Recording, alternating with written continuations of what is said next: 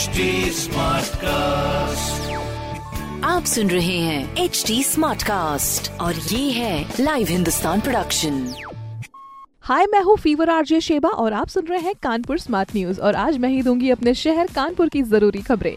सबसे पहली खबर ये है कि साल का पहला महीना जनवरी कानपुर के लिए काफ़ी सर्दी भरा रहा। इसका अंदाज़ा इस बात से लगाया जा सकता है कि 31 दिनों में 22 दिन शहर का टेम्परेचर 10 डिग्री या इससे भी कम रहा है। अगली खबर ये है कि शहर के युवा पीढ़ी को रिटेल मैनेजमेंट की पढ़ाई रास नहीं आ रही है। इसके बजाय वो और भी अन्य ट्रेड में एडमिशन लेना पसंद कर रहे हैं, जिसकी वजह से राज्य के पॉलिटेक्निक में लगातार पाँच साल से एडमिशन लेने वाले स्टूडेंट्स की गिनती में दस परसेंट की कमी दिखाई जा रही है। अगली खबर ये है कि कानपुर के सबसे लोकप्रिय कारगिल पार्क में रोज़ाना हज़ारों की संख्या में टहलने वाले जॉगिंग करने वाले लोग आते हैं और अब उसी मोती झील स्थित कारगिल पार्क की रंगत बदलने वाली है। उसका सबसे बड़ा फ़ायदा यहाँ पर आने वाले मॉर्निंग वॉकर्स को मिलने वाला है। स्मार्ट सिटी मिशन के अंडर न केवल इसका रंग रूप बदलेगा, बल्कि रात में भी यहाँ पर जॉगिंग का मज़ा लिया जा सकेगा। इस तरह की खबरों के लिए पढ़ते रहिए हिंदुस्तान अखबार। कोई सवाल हो तो ज़रूर पूछे। फेसबुक इंस्टाग्राम और ट्विटर पर हमारा हैंडल है at the rate H T और इस तरह के पॉडकास्ट के लिए log on to W W W dot H T